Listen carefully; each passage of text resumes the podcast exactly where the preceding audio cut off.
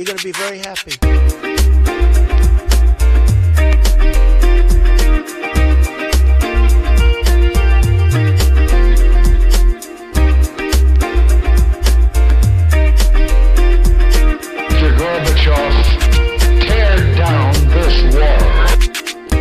What is up, ladies and gentlemen? Welcome back to a brand new episode of the Jesse Hughes Show. I'm so excited to actually be able to record for once. Um, I haven't, obviously, kind of, I haven't done this in a hot minute. Um, school got really busy.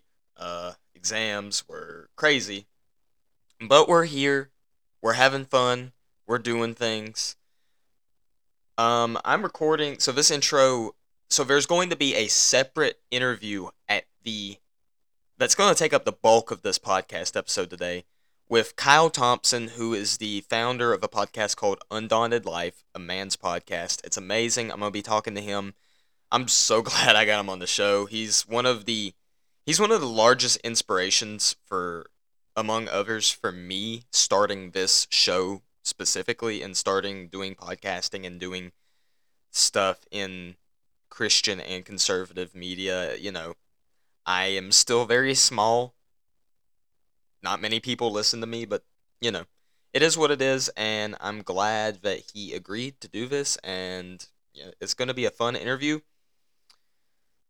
So much stuff has been happening the last few weeks. I wish that I had time to record like and just go through everything that's been going on. I unfortunately haven't. I'm recording this, so I'm probably going to release this. You're probably going to be listening to this on Tuesday. I'm recording this on Memorial Day. Today was literally like one of the only three days that I had to do anything. Um, I started a brand new internship in Washington, D.C. I'm working with the House Judiciary Committee Republicans. And let me tell you, that has been an amazing. I've only been working for them with like for like two weeks. This will be my third week, but it's still been like an amazing time. I am very happy to be doing this. It's awesome. I love it. I can't wait to share some more stories with y'all as the summer goes on. But for now, we're going to put that to the wayside and we're going to get ready for this amazing interview with Kyle. I can't wait. Again, like I said, I'm glad he agreed to it. It's going to be awesome. I can't wait for you guys to hear it. So buckle your seatbelts because here we go.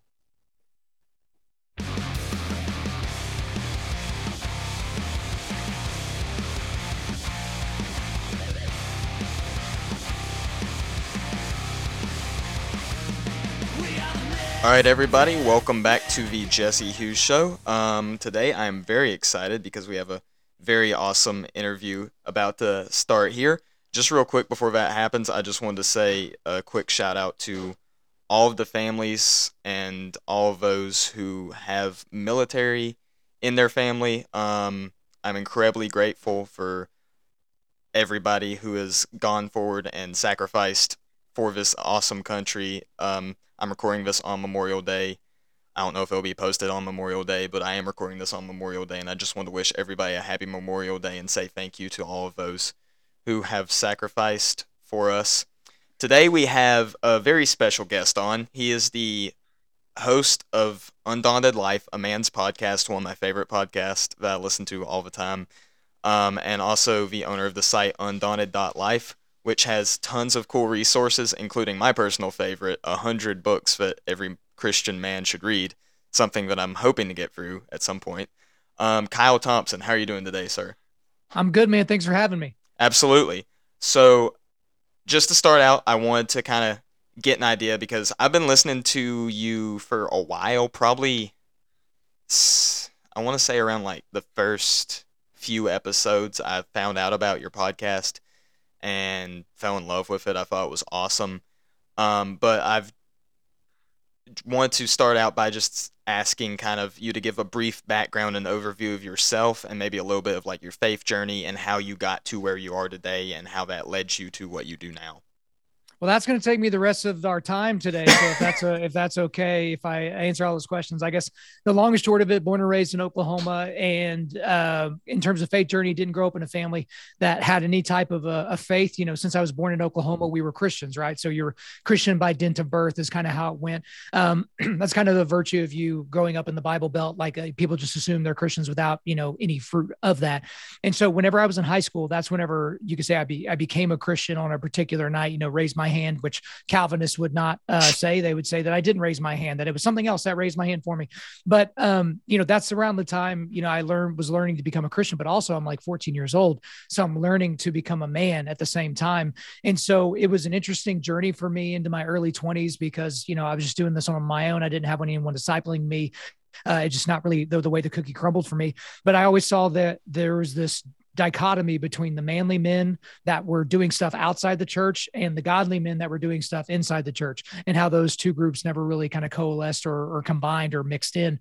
And so that led me to a few journeys of trying to define biblical masculinity and trying to figure that out, trying to go to different sources uh, for that, and you know, going to other ministries, helping other ministries, helping start other ministries, and just nothing felt like it was hitting the mark. You know, there was some good stuff here or there, but I really felt like there were going to be some rough dudes that were going to miss out on who Jesus was because they would never want to set foot in his church or go to any of these meetings from any of these you know men's groups that they were at, and so that led me to starting Undaunted Life, led me to writing writing uh, Undaunted Life, um, a man's devotional, which was on the YouVersion Bible app, which has been completed, I don't know, like hundred thousand times now or something. It's it's been insane how well that's done. And then that led to the podcast because people wanted me to write more, but I don't like writing. It's not really my forte. Led to the podcast, which we launched back in 2017. And then, you know, people think that just because you start a podcast that you're supposed to be huge like within six months or 12 months. And no it's just been a little grind getting a little bit bigger a little bit bigger a little bit bigger. And then uh, it's been the last year uh, year and some change where we've had the explosive growth. But does that does that cover uh, some of the bases you wanted me to hit? Yeah that that's got it pretty pretty down pat. And i would say some would say you were probably predestined to raise your hand but yeah, well, the, what's funny thing about that is that's come up uh, for me on a lot of my recent interviews that they haven't been released yet, but these are with people that are either Calvinists or very familiar with Calvinist theology. And I'm about to go over to a Calvinist house today to have some burgers and dogs to celebrate Memorial Memorial Day, and I like to kind of poke him and say, I didn't actually come here today. Like I, I just kind of like amoebaed my way into the car, and somehow I ended up at your house. Uh, but you know, I, I kind of poke fun. But if I were to plant my flag anywhere, it'd be very close to the Reformed Calvinist theology. There are just some things that I think there's some intellectual snobbery that comes from that group, and I think there's some um, this this ability to kind of keep keep people at an arm's distance, which reminds me a lot of Catholicism before the Reformation, uh, because you had these these people that were so smart and knew everything, and you were just supposed to listen to them, and that's how I kind of feel like a lot of Calvinists act. But I'm sure Calvinists would would say that they're acting very differently. But we're not here to pick on Calvinists today. Yeah, well, I call myself sometimes a four and a half pointer, so I mean, I definitely. Well, understand. what's funny about that is my pastor at my church. He says he's a, a four point Calvinist, and there's one point that he just he can't really get past. But you know, it's again, we get into a lot of these arguments with people inside the church where they're not salvation based issues. They're, they're not salvific. Some issues are salvific, but like, you know, sprinkling uh, for baptism or dunking somebody in full immersion style, the difference doesn't mean your eternity, but there are people that treat it like it does. And so that's one thing that I do like to call out in kind of the reformed uh, Calvinist group, which is this, this idea that they're not wrong, that there's this, this smugness, that there's no way they could possibly be determining things wrong. But uh, I can't get a Calvinist to give me a good answer to what did Christians do for the first 1500 years before John Calvin was born? How could they possibly operate before John Calvin came and told them how to be smart and how to get it right? I guess uh, for first 1500 years, it was mistakes until one guy was born in Europe. Well, some would probably point, if they knew their church history, would point to Augustine. But besides those, um, yeah, no, I definitely 100% feel you on that.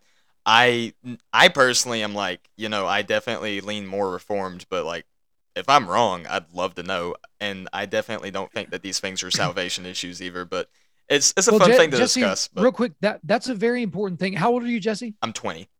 Okay, so as a 20 year old to be able to say something like, if I was wrong, I would want to know, you are mature beyond your what you could probably even imagine. Because I know people that are in their 40s and 50s, very well respected people, maybe in business or academia or something like that. And I've asked them the question before when we've been arguing if you were wrong, would you want to know it? And their answers are embarrassing. Like they get madder right? They get more angry about the debate because the thing is is that is the posture you should carry into every situation whether you're talking about religion theology politics you know how you know woodworking whatever the thing is is like if you're doing it the right way or thinking uh or or the wrong way or if you're thinking the wrong way you should want people to rebuke you in a nice way and kind of point you towards the best way of doing things. Just yesterday here's a stupid example I realized I've been cutting bell peppers wrong for like the last 20 years of my life. I've been sitting here trying to whittle through this thing and then getting seeds everywhere and all these different things. And I watched one video on TikTok and now I know how to cut bell peppers. And so it's like, what if that person knew me for my entire life, watching me, you know, cut bell peppers wrong and didn't say a word? That would make them a douche. And so, but it was like they didn't know I existed. I w- I wasn't, you know, a friend of this person, but that's a silly example to kind of point out something that's like, hey, if you're wrong, it's okay just be right moving forward. Right, absolutely. Uh, I could say the same thing. I love playing music. I play guitar, I play drums, stuff like that. And if I'm wrong, like doing something, especially if it's something that could screw up my form with what I'm doing or like injure my hand or whatever, I want to know. Like, tell me I'm doing something wrong and show me the better yeah. way to do it. And it definitely, I believe that applies to faith as well. If I'm doing something wrong, I want to know. If in politics, like if there's something that I believe that maybe is based off of faulty information. Like, for example, I used to be a lot more libertarian than I am now, and mm-hmm. and then I began kind of looking at the worldview that the libertarian, the more libertarian uh, philosophy comes from. I'm like, I'm not necessarily sure I agree with that. So just those kinds of things. Like, well, I and even with even within libertarianism, you there are good things about it. Right. Just like there are good things about conservatism. There are some actual good things about being a traditional liberal. I can't find a single thing about that's good about being a progressive or a leftist, but I don't think anybody can. it's these ideologies. Like a lot of people, like you have to take them to their to their end. Libertarians' natural ending is chaos. It's anarchism. And so like that that's where it goes. And there's only so much you can hear a person say the government needs to stay out of my life, but then watch them use government services to where you're just kind of like, all right, I don't take you very seriously. Exactly. Absolutely. Um, one of my favorite issues that you like to touch on, and I just recently was listening to your uh, interview with Samuel Sey, also someone I have a lot of respect for, is abortion. And that's definitely a very hot topic right now in our society. Mm-hmm. I the apartment building I'm living in this summer is right next to the Supreme Court. So, depending on what happens the next few weeks, I'm going to have a fun time. But um, yeah. I just want to get your general impression. Obviously, we know about a month ago, I think it was, it's dang, it's been a month at this point, is when the leaked Dobbs opinion came out from Politico, which was probably one of the craziest things I've seen happen. I again, I'm only 20, but still like I've seen some crazy things happen the last few years, and that was just like, what? But from your general impression, do you believe, just kind of based off the opinion and maybe based off kind of the reaction around that opinion, that we could be moving in a more pro life direction culturally? Or do you think that we still got some work to do on that? Well, regardless of, of what happens in the Dobbs case, I feel like the culture has been moving in a more pro life direction uh, anyway, um, which is not what the nine justices, the seven that voted for Roe v. Wade back in the 70s, was not what they had in mind. They thought they had settled the issue culturally, like, all right, this is settled now. But at that moment, they created the pro life movement in the United States. You know what I mean? And right. so we're, we're kind of in this thing where we're almost at the 50 year anniversary of this thing. And maybe, hopefully, we don't even reach it before uh, this thing gets overturned. But there's certainly more work to be done because no matter how you slice it, roughly 50% of the population is what they would call pro choice. The thing is, is people don't have the foggiest understanding of what it means to be pro choice because they don't have the foggiest understanding of what happens inside an abortion. They don't know about the gestational periods. They don't know about the development of, of the embryo of the fetus into a baby. Like, I mean, it's a, it's, it's a baby the whole time, but calling it a fetus, like, I'm not offended by that. A fetus is a type of what? Living, breathing human being, right? You know, whether it's breathing amniotic fluid or it's breathing outside the womb. And so uh, for me, the, the fight seems like it's going to shift, not change, but shift. Because let's say the five justices, so you got Alito, Thomas, ACB, um, Gorsuch, and uh, Kavanaugh, if they stay w- where they think Roberts could go pound sand, um, and then the other three liberal justices obviously will be voting against it all it means is it goes back to the states because most people are stupid. They don't realize that. And so states are going to scramble to figure out if they're actually going to protect life or not protect life. So the state I live in, the state of Oklahoma, is set to have the most pro life, most anti abortion laws on the books uh, if Roe v. Wade is overturned. Uh, and I'm, I'm working to get Governor Stitt on our podcast to talk through that because there are some holes in his laws. They, they make, um, provisions for women that are raped or for cases of incest or cases where the mother's life is in danger, which is technically not an actual category. A woman's life can never be saved by killing the baby that's inside her stomach. That's not a real thing. Um, but pro lifers are going to, as opposed to fight on the federal level, they've got 50 states they need to win. Now, about 25 to 30 of those states are going to take care of themselves almost immediately. But then you're going to have a couple of dozen states that just love baby murder. And so the thing is, is their laws are going to become highly liberal. So right now they're maybe kind of liberal, right, kind of middle of the road. But then, as you've seen signaled by New Jersey and New York and Illinois and California, is they're going to go all the way to the other end of the spectrum. Uh, abortion for any reason whatsoever up until the moment of birth. A lot of them will move to have full taxpayer funding of abortion, so women don't even have to come out of pocket to pay a mercenary to murder their children. Some of these states will have uh, uh, funding, state funding for people coming out of state to their state to take care of them while they while they kill their children. And so uh, the fight in many ways will just be getting Jesse. Absolutely, and uh, I know I talked about this. Um, I go to Liberty University, probably one of the greatest schools, probably one of the only sane schools still left in the nation, but we have a huge pro-life presence on our campus and still I like I have to struggle with telling people all the time when this if this thing ends it's not quite over yet. We still have a large fight to go. Um, and but I do think I do agree with you that I think that the culture is start to, starting to shift more in the pro life direction. And something I've noticed is I say this as a joke with my friends sometimes about probably 70% of the people you see are actually fake. But like in a way, when you think about it, most of the people that you see don't really have a strong opinion on a lot of stuff. They just kind of go with the flow. And so it kind of fills me with hope with that that maybe if we if this gets overturned and people kind of start realizing a little bit more of the just um, insanity and the absolute sadness and debauchery of abortion that people will start shifting just because they're like oh yeah okay yeah i can see that but um on that note, I do think it was interesting you brought up, for example, the uh, exceptions, and um, I, I, do agree with you. There's no case where killing a kid um, saves the mother's life, and people also like to bring up ectopic pregnancies all the time. There's procedures for stuff like that that don't involve aborting the child, but actually can uh, save both.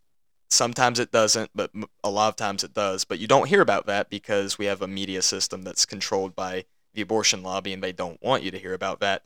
But um, I know that some pro lifers have. Um, I know that you've described yourself as pro life, full and full, absolutely all the way, no exceptions, while others have not kind of gone that route and they do allow for some exceptions. But it does bring up the interesting point, and this was the topic of your podcast the other day about some of those that consider themselves full abolitionists versus those who are okay with the more incremental steps and how kind of the abolitionist mindset damages or hurts the movement. I'd never really actually heard about that or thought about that until I heard y'all talking about that. Could you kind of weigh in a little bit more on that just for maybe some other people that might not be familiar with that idea? Yeah, for for those of you that don't know what we're talking about, Samuel Sey, who's a Christian political and conservative commentator, he is on the same as me, basically meaning I think that abortion should be outlawed completely, no exceptions whatsoever. Also, I think that everyone that participates in an abortion thereafter should be uh, should be convicted for murder. So that includes the mother, that includes any of the men in the life that push her in that direction, that includes the abortionist, that includes the nurses. Anyone that was an accessory to that murder should get the exact same charges. Um, and Sam Samuel Sey agrees with me on that. However, there is a faction of, of the pro-life movement that are called they call themselves abolitionists that would say that he and I are not abolitionists because we're okay with incremental approaches to the complete eradication of abortion in the United States. And so, what we mean by that is that we would support legislation that saves babies' lives. But abolitionists say that legislatively, the only way to be a full abortionist is if you only support laws that go for the complete criminalization of abortion and for equal protection under the law for unborn infants. Now, the problem with that is, and this is the analogy I use, even though Samuel doesn't really understand football because he grew up in Africa and he's been living in Canada uh, for the last couple of years, is football, American football. So your drive starts on the 25 yard line. You're the head coach, you're the offensive coordinator. 100 times out of 100, you would love to score on the very first play. You would love the running play to bust for 75 yards or the pass play for, to be for 75 yards best possible outcome for you. The odds of that happening, even in Pee Wee League, Pop Warner, any of those types of things when you're playing a terrible team, is close to zero that you're going to score a 75 yard touchdown every single time. You have to take what's given to you. So if the defense is playing prevent from the very beginning, they're playing off the ball. They're they're giving each wide receiver, you know, the cornerbacks are given 15 yards. You know, the safeties are playing way back. All those different things. Well, guess what? You might just have to settle for a 15 yard pass on a first down right? But eventually you do want to get to the end zone. So in this argument, Jesse, the end zone is full criminalization of abortion and uh, you know equal protection under the law for all unborn human beings. But that's not how the system works anywhere on the planet. Now, these people would say I, would be not having enough faith because, you know, we're called to, you know, on earth as it is in heaven and God's law and his law word, you know, goes beyond everything else. And Dr. Joe Boot has explained that on my show. And, and that, that, that's great. And I would say that I agree with that. But we live in a post Genesis 3 world. We live in a broken society where sin has crept in. Even the people that believe like you do that are in Congress can't just snap their fingers and make things happen, right? Even if you have the White House, even if you have both houses of Congress, there are checks and balances here, you know, great checks and balances here in this country that have kept us from ruin up to this point.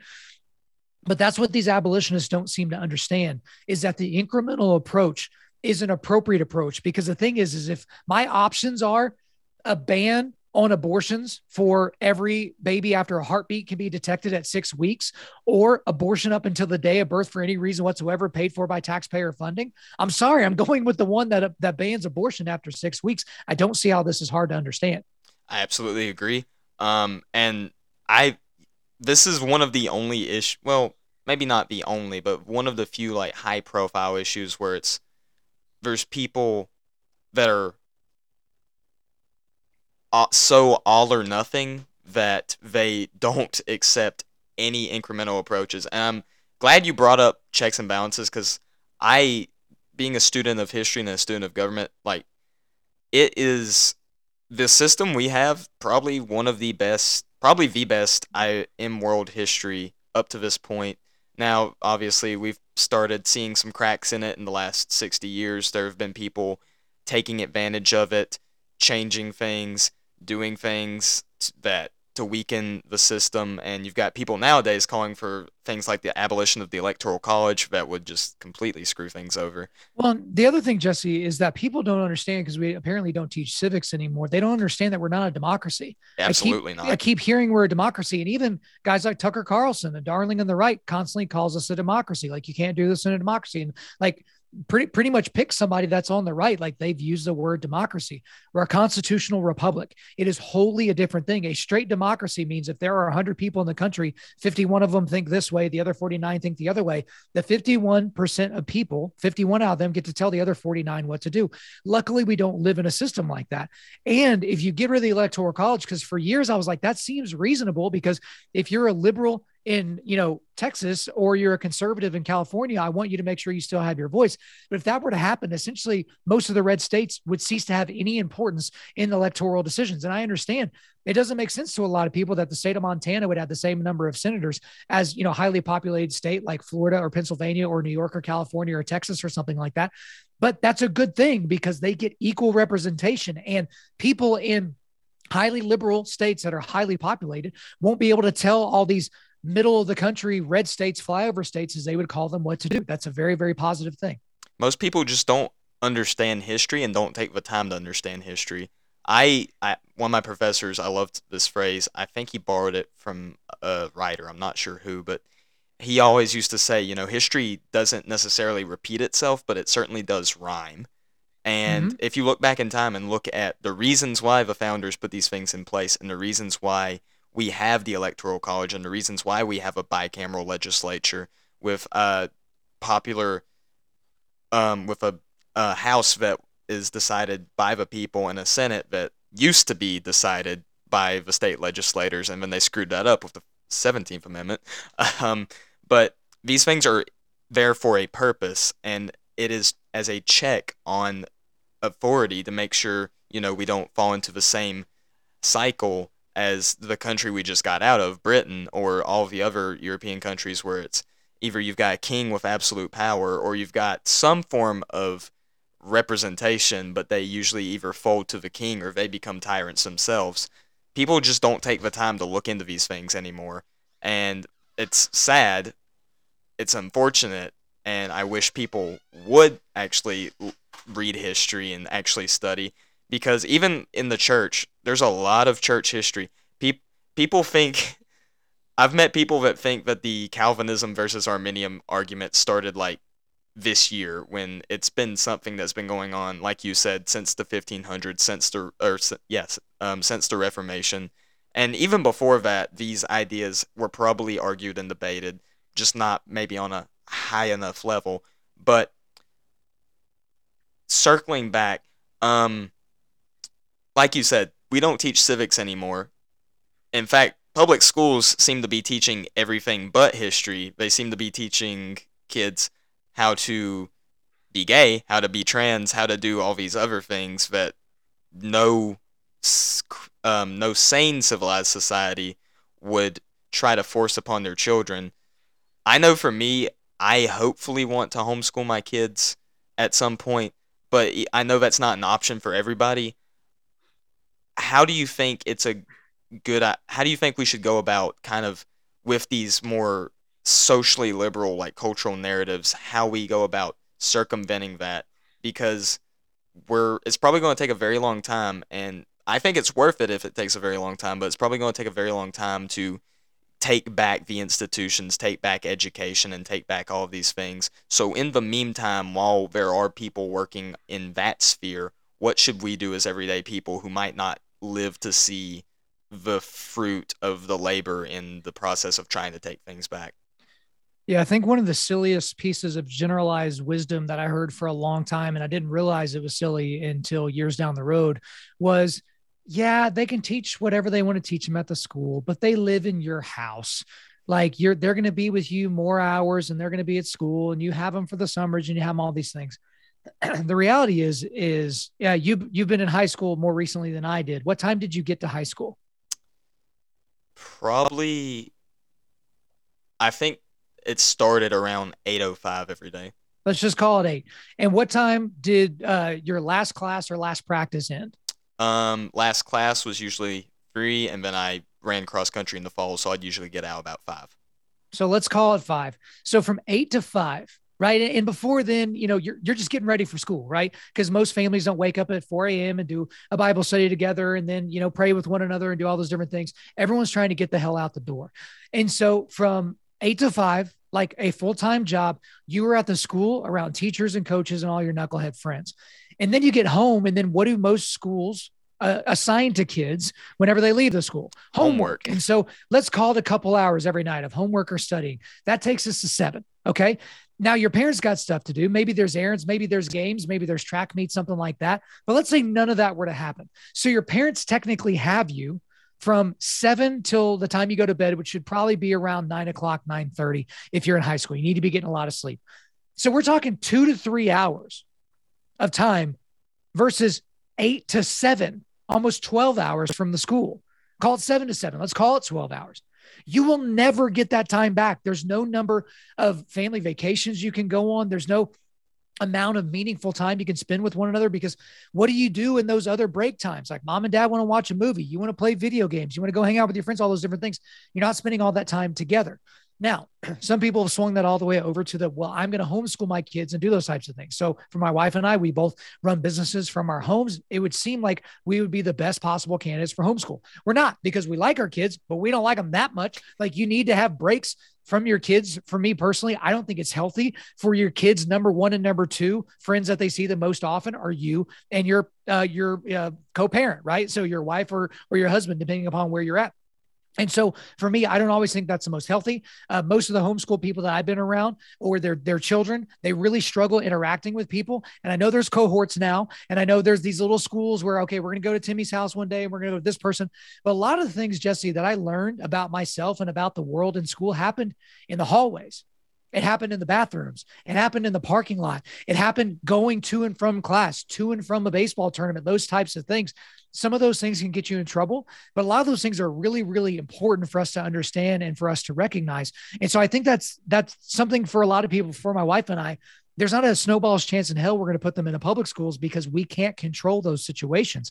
But we are going to put you know, if we can make it happen, private Christian school where we understand the curriculum, where we know the curriculum, but that is not an excuse for parents that put their kids in private Christian school to just turn off their brains and not pay attention to curriculum because these things can be snuck in, like the, these, you know, Marxist ideologies or gender theory or LGBTQ revolution. They can be snuck in anywhere because there's a lot of people within the church right now that are queer affirming, that are LGBTQ affirming.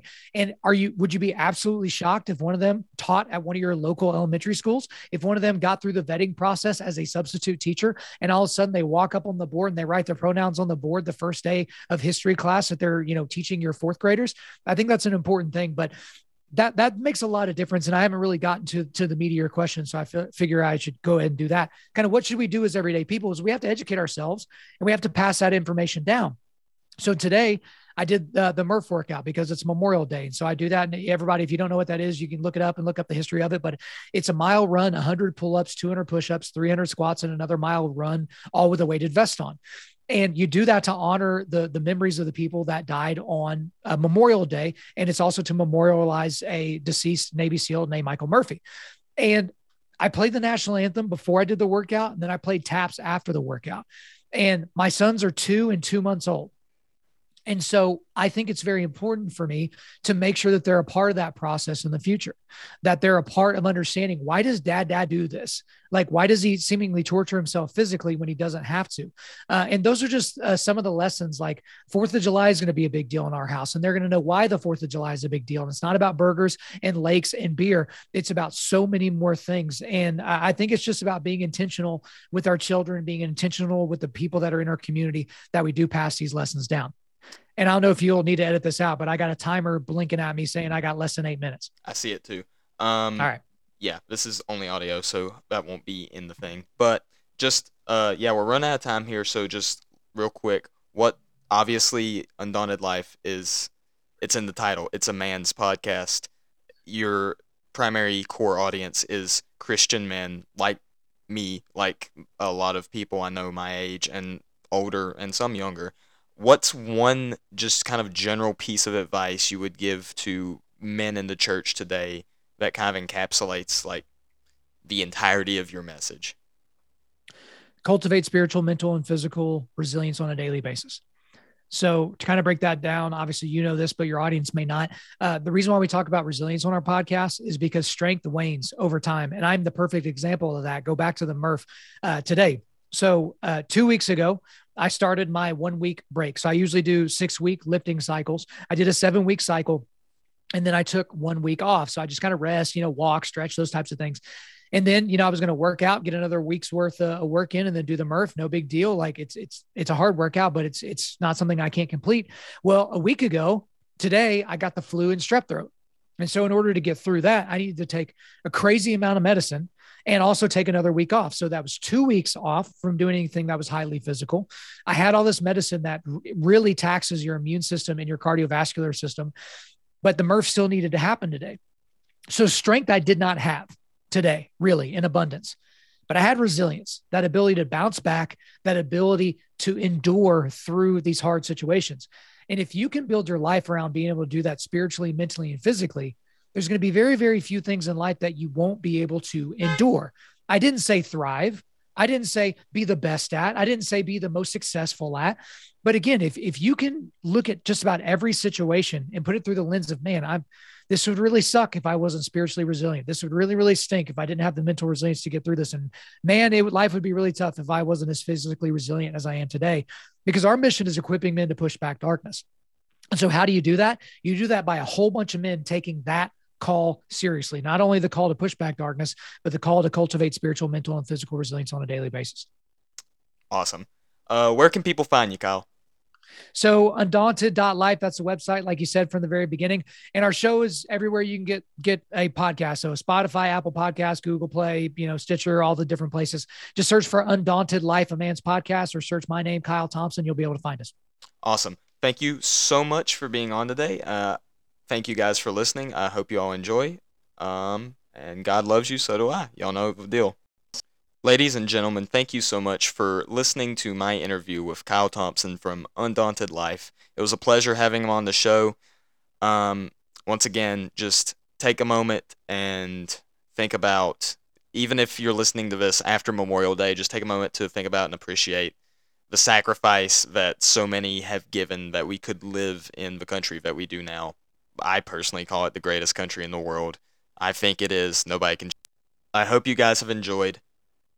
Um, God loves you. So do I. I hope you all have a great day. Don't forget to follow me on Instagram, Twitter, all social media at jhughes1776.